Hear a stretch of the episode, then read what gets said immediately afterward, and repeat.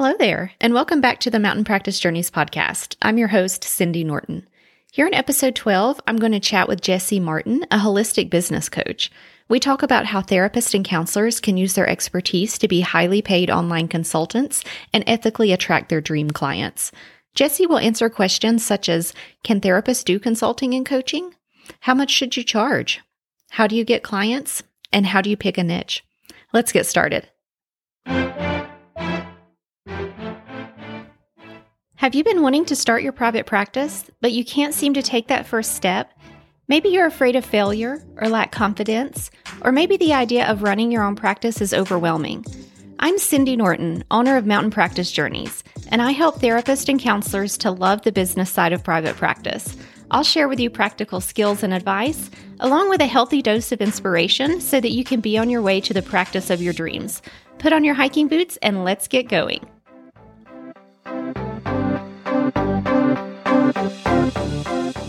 If you haven't yet listened to episode 11, I urge you to do that. In that episode, I discuss what to do about those credit card processing fees. Now, here's my interview with Jesse. Okay, welcome to the podcast, Jesse. Awesome to be here. Thank you. Yeah.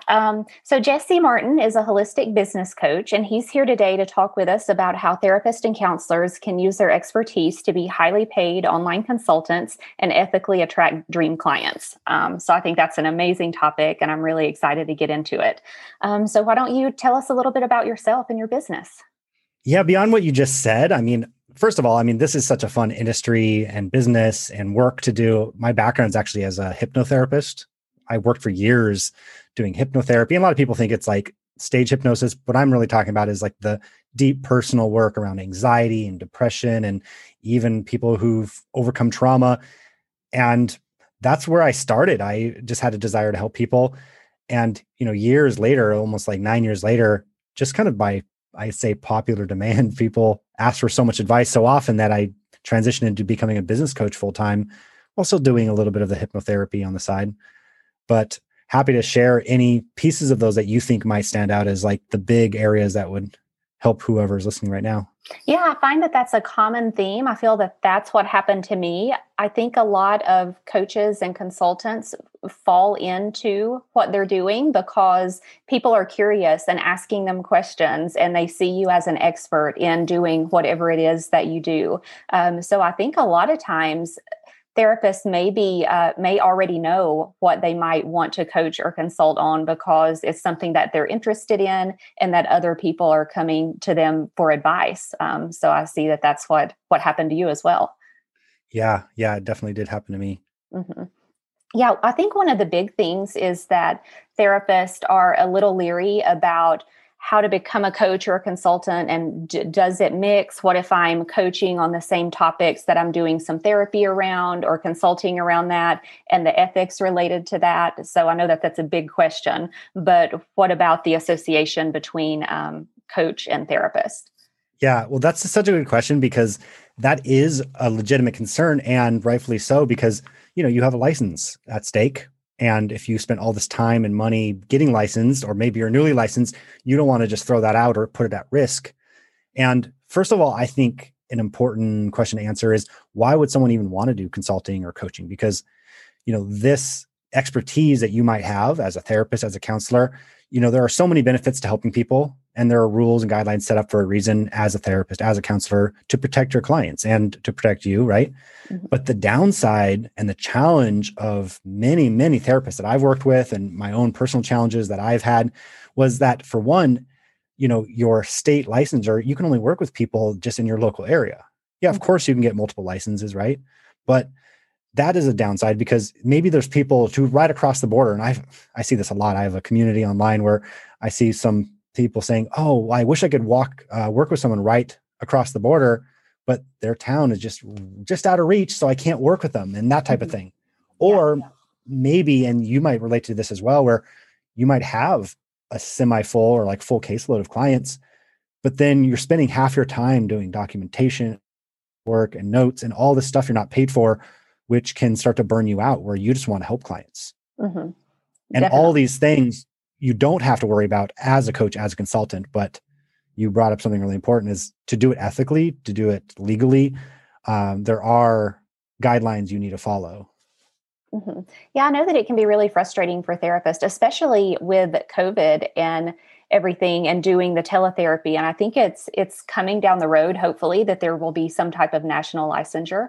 But still, it's really tough to be able to work with people. And what if you have a client that you've been working with for a year and they decide to move, but they don't want a new therapist, and then you're not allowed to work with them anymore? And what about clients that go on vacation? And is it, you can only work with them maybe if it's for a short amount of time? Or what about clients that travel for work and they're, you know, traveling all over the United States or all over the world?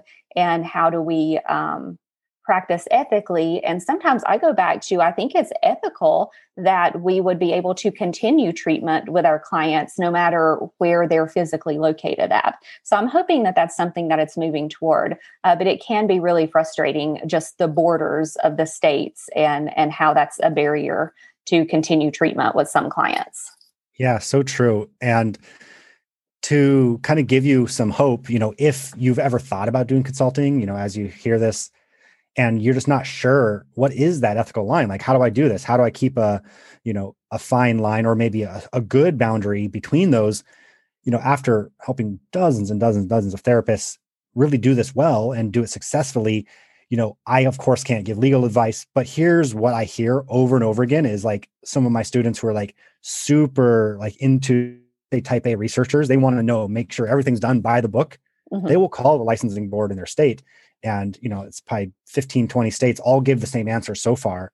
And they've always said, hey, you can do consulting and coaching or educational programs or teach people, but you can't have dual relationships. You can't cross over the boundaries. So if you have a counseling client, don't make them a consulting coaching client, mm-hmm. and vice versa. Mm-hmm. Like wherever you start, you know, you just have to present yourself legally. You have to present yourself, you know, be upfront about exactly what you're doing to start. Yeah, I love that. And it's great that you've been able to hear from so many different states of, you know, where your clients have reached out and got a similar advice from all their states, where it's like, you know, if someone starts as a counseling client, they stay as a counseling client. And if they start as a coaching or consulting client, they stay as that client, and having that distinction. Yeah, exactly. And then once you kind of get over the discomfort or the fear of putting yourself out there in a different way, like you might have your counseling website, your therapy website, and that's great, keep it. But then let's say you just want to create like a nice stream of income to give you that financial security. And then, you know, once you're making great money, you're taking care of your needs and not having to work long hours or just take on more and more clients to be able to save up for retirement or pay for your kids' college or all those things. You know, you get over the discomfort, then the sky's the limit. Like you have so much potential, because you look at some great names out there. I love people like Brené Brown, or mm-hmm. There's a lot of people who are licensed therapists, licensed mental health practitioners who are doing coaching and education and consulting, and they're big names. I mean, they're multimillionaires in many cases, but even if you just want, you know, just a few hundred thousand, you just want to like make a good living, help people, you could still do your other thing on the side as well. Mm-hmm. Yeah, I think that's great, because I have noticed, especially recently, therapists are getting really burnt out doing therapy all the time. But I know a lot of therapists, they don't want to leave the therapy world. They don't want to not be a therapist, but it could be that they have this other outside passion, or a passion that's related, that they could do some coaching and consulting around. And like you said, maybe have just a higher paid tier of these services, and that will help you out financially while you can continue to have the mental and emotional capacity to do your therapeutic work and do it really well. Yeah. And I think it's really important to know what consulting and coaching even is, because I think a lot of people have heard that term, but they don't even know what that means. You know, there's a lot of different things you could describe as consulting or coaching. And honestly, like coaching doesn't really do justice to your expertise. I don't love the term because, you know, unfortunately, maybe fortunately, but unfortunately, anyone can call themselves a coach because it's not a regulated field. That's a downside, because, you know, you don't know if someone's credible. The upside is you could call yourself a coach and consultant and teach something or train someone or even meet with someone. Let's say you're a consultant and you're really good. Let's say you start as a therapist. but you become a consultant part-time and you really just want to go into, let's say, someone who's a business owner, help them through their like personal mental stress, but you can't or don't want to do therapy with them because they're outside your state or they're somewhere else. Well, if you keep it completely separate, maybe you could have like weekly educational sessions with them. You're not doing therapy, and just offer your expertise, give them guidelines, teach them something that they can use, and it might completely change their life. And here's what's cool is, like you said, Cindy, you could charge a few $1000s. You could, really help them in a big, big way. You're well paid. It's a win-win. And it's just this, I don't know if you've ever heard this term gig economy, but it's like, it's the economy of doing, pieces of work without it being a full-time job. And it's just so much flexibility it gives you. Mm-hmm. Yeah, I think that's really great. And just thinking about the money side of it, how do people usually decide what to charge for this different service, since it is maybe a premium service or something that you want to be, to bring in a little bit more income? So what are some thoughts on pricing packages and services? Yeah, this is a funny topic because it's sort of a sensitive subject of money, because it's not about the money. Yeah. Right? We didn't get into this work. I didn't get into this work for money. But if you're not paying yourself well and you're not doing it in a sustainable way, it will lead to burnout. You're not going to provide for your family as well as you could, or be able to save for retirement, or even provide for your own mental health or physical health, right? Because all those things are, we live in a world that takes money. So first of all, you got to be comfortable with earning money. Like, I usually do some deep mindset work around being willing to receive money, because, if you're uncomfortable with the fact that you're charging someone, even, especially like a high price, the limit is, whatever you're comfortable with, actually. Yeah. So I'm not going to give you like, you should charge 100 or 1,000 or 1,000,000.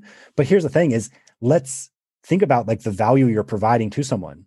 If you could, and I love the example of like a therapist who might do consulting or education or coaching with someone who maybe is a business owner, because there are so many business owners, or let's say a high stress corporate job, and you're helping someone who's in a high stress corporate job, let's say a lawyer, and you're helping that person. And let's say you help them save an hour a day because they're not self-sabotaging and being a perfectionist and judging themselves and procrastinating. And you could help them through all those things. You might provide value to them that helps them earn an extra $20,000. That's just financial return, let alone their own health. Like, now you help them so they have the self-love to go work out. And now, like, what is the value of that? Like, if you're providing $100,000 in value to them, like, it's not a big deal to charge maybe $5,000 or $10,000. Yeah. And it's a win-win for both people, isn't it? Definitely. Yeah. And with pricing, I think, because I have an episode about, it's titled Why You Shouldn't Charge What You're Worth. But it's just a catchy title in thinking about, we can't put a price on our worth or how we help people. And it really does sometimes come down to basic math. Like, what amount of income do you need to live the life that you want to live so that you can be healthy and be the therapist that you need to be, the consultant that you need to be for your clients, and really show up in that real authentic way and give, all of yourself and your expertise. So sometimes it is playing with the numbers a little bit and not putting it, like what you're worth. It's, what do I need to live a really great life and to help other people while doing that? Yeah. Worth. It's like, we're worth priceless. Like, how do you even put a value on yourself and like what you're providing to someone? And is your worth based on your own self-perception? Like, what if you've had some really big challenges in life? Or personally, I grew up really poor, not crazy poor, but like, very low income for a family of 5. And so I have all these old beliefs that like, oh, $100 feels like a lot, even though like my business is thriving and like I'm doing better financially than I ever have. But these old thoughts and old feelings come up of like, what is the value of $100 and $10,000 or $100,000? All these numbers, money's made up. Yeah. It's all made up. It's a game. And another thing about pricing, like, whatever you price something, people are going to self-select in or out if they're willing to pay that. So I don't think we need to feel guilty for charging higher prices for something that is really going to give a big return, just because it seems like a big dollar amount based on our interpretation of it, because you can put your price on something and people can look at it and then they can decide if they want to, purchase it or not. And that's their decision. So you're not unduly influencing anyone. It's like, this is what it costs to work with me. And I promise I will, deliver for you. I'll be present. I'll do my best and support you through this. And then, yeah, they can decide if that's what they want to do. Yeah. Like this happens a lot in people who are working in mental health. You know, this is the industry I've been in and helping people in. And what I see a lot is people saying something like, and they might not say it exactly these words, but it's like a similar thought of like, well, I don't want to be out of reach of anyone. I want to be able to help everyone. And so you might think that if I charge, let's say, I tell a lot of my clients to start at just say $5,000 for your consulting, your coaching.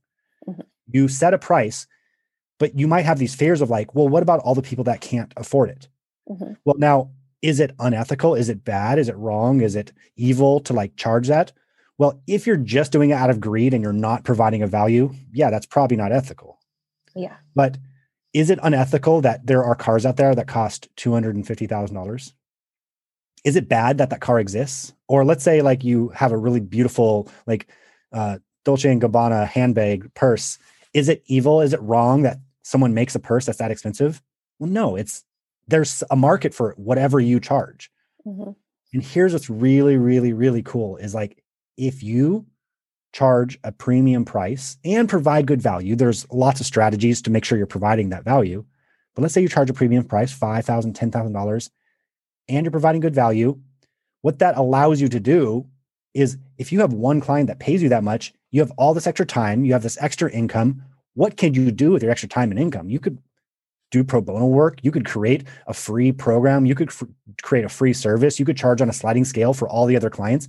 It basically lets you get from a full cup. Like, I know there's a lot of therapists who are moms. Like, it's like the mom conundrum. Like, do you give everything and then your cup's empty? And then like, what do you have to give to your kids? Like, you have to give to yourself as well so that you can give more to others. Mm-hmm.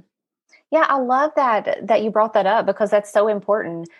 I think a lot of people don't see it that way, but I see it as by charging a higher price, you're better able to serve the clients that maybe couldn't even afforded you before you upped your prices or when you were at just like a normal rate, whatever that is.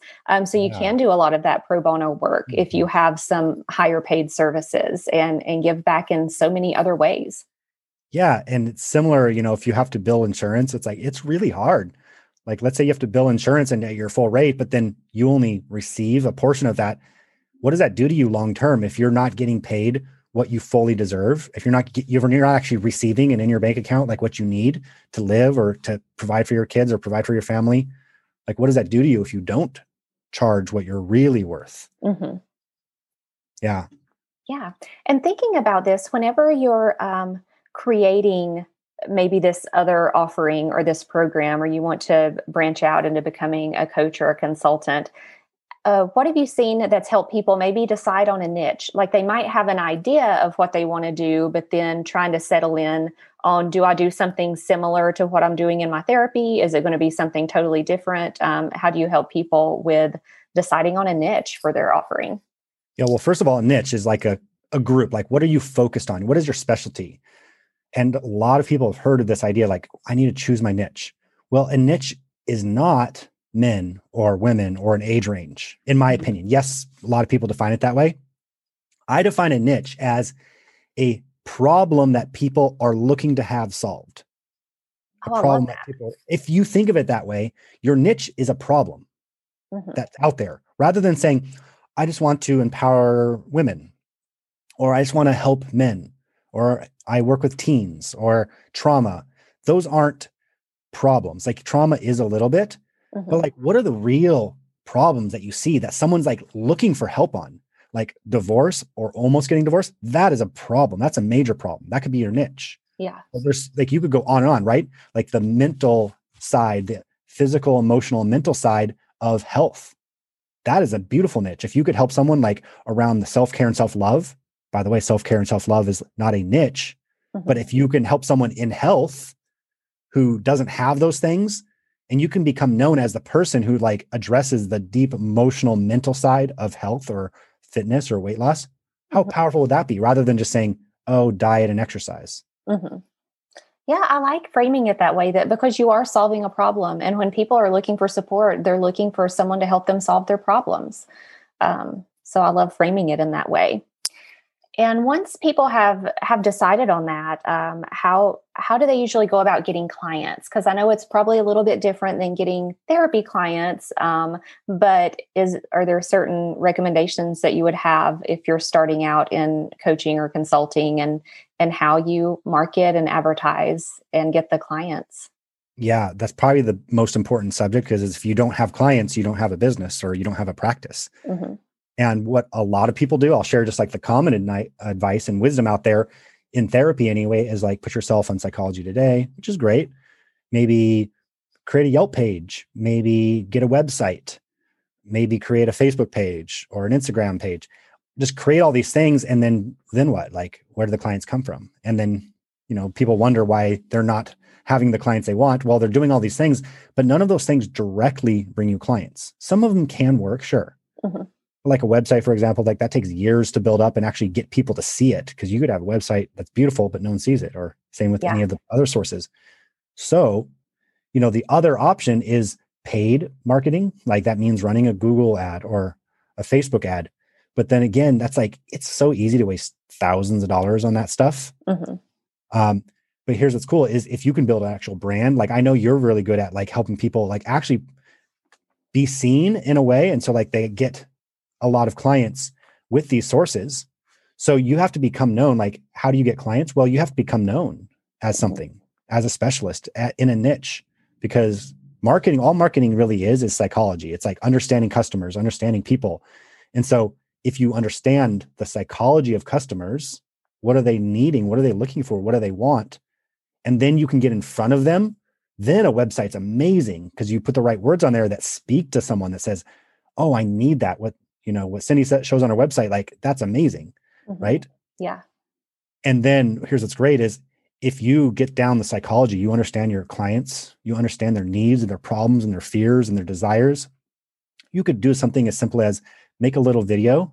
And there's this formula I use, like I teach a client to like make a video that just, it might be 5 minutes long, but what it does is like speaks to your ideal client, and it's totally free to put up a video on Facebook. Yeah. And even if, let's say 50 people see it, if you get one client out of that, because you like spoke to their needs, and then they reach out to you and say, oh my gosh, your video spoke to me, I need help. That's free marketing right there. But mm-hmm. that could turn into thousands of dollars if you do this consulting coaching model. Yeah. And I think a lot of times word of mouth is really powerful. And just thinking about Facebook, I mean, some people may have a few hundred friends or even a few thousand friends on Facebook, and there's nothing saying that you can't share something about your business on your personal page. I mean, I usually keep it to my business pages, but every now and then when I'm doing something new or I have something to share, then I will post something on my personal page, and it gets a lot of great feedback. So it would be nice to be able to let your friends and family know what you're doing, and they may know of someone that could really benefit from your services, or they may share your videos. So I think that's a great marketing tool. That's powerful. I like what you said, because referrals and using your family and your friends, and not using them, but like using them as a resource, mm-hmm. because if you're putting yourself out there, and you know, you have to stop hiding, and it's a challenge because I know a lot of us are introverts, yes. but if you do put yourself out there on Facebook or something, and maybe you make a little video, and, you know, there's techniques to get over the fear of that as well. But let's say you make a little video or even do a written post in a certain way, your family or your friend or your, you know, your cousin or that old friend from college that might be like, oh my gosh, I didn't know you're doing that. And what are they going to do? They can say, oh, my sister needs you, or my dad needs you, or whatever, because you're out there, you're talking about what people are going through. You're offering, this is called educational marketing. You're like educating people on the challenges of life. And if you do that enough, there's a famous saying in marketing that's like, if you can explain the problem as well or better than they can, they're going to look to you for the answers. Yeah. Yeah. Yeah. I like that. I think it's really great, because once you're, you know, I love what you said about picking a niche, that it's not just women or men or teens. It's about the problem that you're helping to solve. And then you can build upon that by making a video talking about the problem that you can help people solve, and sharing it with others, and people are going to find you. But I think it is so important about being visible, because that's something that I've really struggled with. And even just this podcast is a huge deal for me, because I'm a big introvert and sometimes afraid of being seen and putting myself out there. But it's important. Like, if you have a business that runs on people finding out about you and seeking you out for support, it's so important to do that. And I feel like we're doing our clients a disservice by not letting them know who we are and what we do. Because if you have a certain specialty that someone's looking for and they can't find the right fit, but you might be it, if you're not telling people about it, they're going to miss out on you. Yeah, you can't help anyone if you're hoping just to be a kind of a secret, and someone just happens to stumble across your website or just happens to stumble across your Facebook page, because you can't be a best kept secret and expect clients to come to you. Like, especially right now when we're recording this, 2021, the world is online. It's an online economy. Like, you can't just like put up like one little thing and not show your face and just hope you have like this, you know, secret source of clients come to you.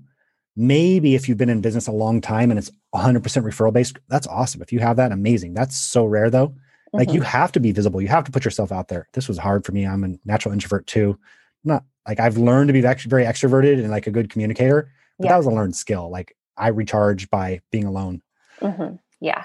Yeah. I definitely have to put on my business face sometimes. And a lot of people will give me that feedback, like, oh, I would have never known that of you. But it's like, well, it's taken a lot of work and a lot of just practicing over and over again and putting myself out there. So sometimes sometimes I think it is just putting on that face, and it's like, okay, I'm going to do this. And I'm doing it because I want to help people. So that can be a big motivator because you're looking at what's going to happen as a result of you putting yourself out there. People are going to find out about you, and you can help so many more people. Yes. That's the key, is like, keep your clients in mind. Because what I don't want anyone to do, and I hate the like weird, salesy, inauthentic, like, look at my cool car, look at my Pinterest house, or my Instagram perfect family. Like, don't do that. Don't be inauthentic. Don't be this weird, cheesy, like, you know, video life that a lot of people see and they think, oh, I have to be that, so I don't want to do any marketing. No. You could be a quiet, nice introvert. You could just make a video, just very soft and gentle, and just be you, but you're still putting yourself out there in a way that's authentic to you. And what that is going to do, that's like, it's going to attract the people that need you. Like, the world needs your voice. The world needs your gifts. That's why I love working in this industry. It's like, if I can help 100 people get themselves out there and find clients, think of the butterfly effect that's going to have, like, on all their clients. Definitely. Yeah. Yeah. I think this is amazing. Is there anything else you can think of that's important about the conversation that we're having today that you would like for people to know? It's just that knowing this is a possibility. It is possible to do consulting, coaching, even if you don't know what that term means yet. You can use your knowledge, your wisdom, your expertise to help people in a different way than therapy and one-on-one counseling, and be well paid for it. And all you need is a simple strategy. Like, you can totally do it. Anyone can do it. Like, unless you've lived under a rock or, you know, 13 years old, like, you probably have some real experience, some real wisdom that will definitely help people, but you don't have to do one-to-one sessions. You don't have to be in the box of like traditional academic world. You could do so many other things that pays you, but it also helps a lot of people. Yeah. Yeah, definitely. I love that. I think this is going to be so important for people to know that this is a possibility and it's something that you can do. So what would you say, how are ways that people can get into contact with you if they would like some more support around this, or anything else that you would like to promote or advertise? Sure. I mean, I'll just give you one simple thing. You know, my business is called The Holistic Business, because that's what I work with, people in holistic businesses. So that's the website, theholisticbusiness.com. But I love community. I love connection. So the absolute best way is just join our free Facebook community. It's a little group. Got like well over 1,300 members in there. It might, be growing really fast. And it's called Holistic Therapists and Coaches, because it's both people trying to grow and help more people and be paid for it. And I give all kinds of free strategies and tips and actionable stuff. And, plus there's lots of great people in there, all kind of on this path and mission. Yeah, definitely. I'm a member of the group, and I really enjoy it. I think there's a lot of great information in there, and you provide a lot of support for people. So I'll put a link to your website and to the Facebook group in the show notes. But thank you so much for being on today. Thanks, Cindy. It was a lot of fun. During each episode, I'll be giving you one small takeaway, action step, or mindset shift. I call these acorns. Listen to episode 0 to get the scoop on what the acorns are all about. The acorn from this episode is that it's okay to not be a full-time therapist in your practice. It's okay to do something a little different. Being a therapist is a rewarding and fulfilling job. We provide support to people during their darkest times, and that is invaluable. It also takes a lot of energy to be present for so much distress and suffering day in and day out. Providing some coaching or consulting in an area that you're passionate about can be energizing, and it may be just what you need to break up your week a little bit. You can still serve the clients that you love to serve, but if you are feeling a little drained, overwhelmed, or even burnt out with being on as a therapist all the time, starting with a little passion project on the side can get those creative juices flowing. You can even do something similar to the work you do with clients so that you don't have to reinvent the wheel. Maybe you want to create a course, workshop, or membership site to provide further education around the topics that you are so well versed in as a therapist, but provide them in a different setting and in a different format. After my chat with Jesse, I was inspired to do something like this in my own practice. As many of you already know, I'm a licensed marriage and family therapist here in North Carolina, and I specialize in working with happy couples through my private practice, AVL Couples Therapy. I adore my work with couples, and I also wanted to mix things up a bit and do something different, and a little more educational because I love to teach. So I created the Happy Couples Relationship School, where I offer an 8-week program for couples.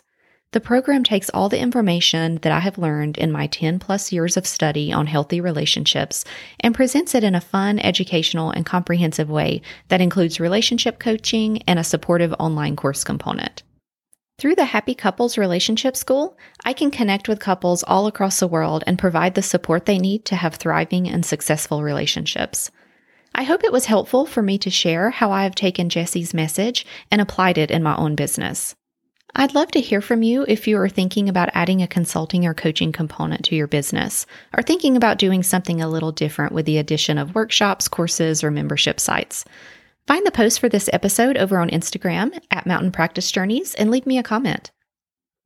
As I outlined in episode 0, I'll be alternating between a fun fact and what I'm digging segment with each new episode. The fun fact for this episode is that What We Do in the Shadows is my absolute favorite TV show. I discovered it during 2020, and it was an absolute gem in the muddiness of that year. It brought me laughter, silliness, and joy. It's a mockumentary of the lives of vampires who live on Staten Island and have been roommates for over 100 years. Nandor, Laszlo, and Nadja are vampires.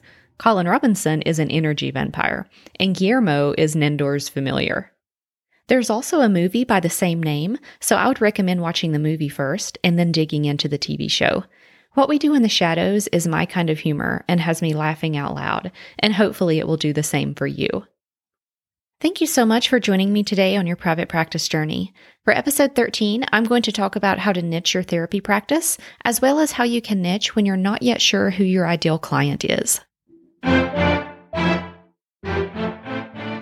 There's no way you can know how much it means to me that you choose to join me here as I share all things related to private practice. Please subscribe so you don't miss a step. For more information about this episode, visit the show notes page at mountainpracticejourneys.com/podcast. I truly appreciate you, trailblazers. Your mountain is within reach. Journey on.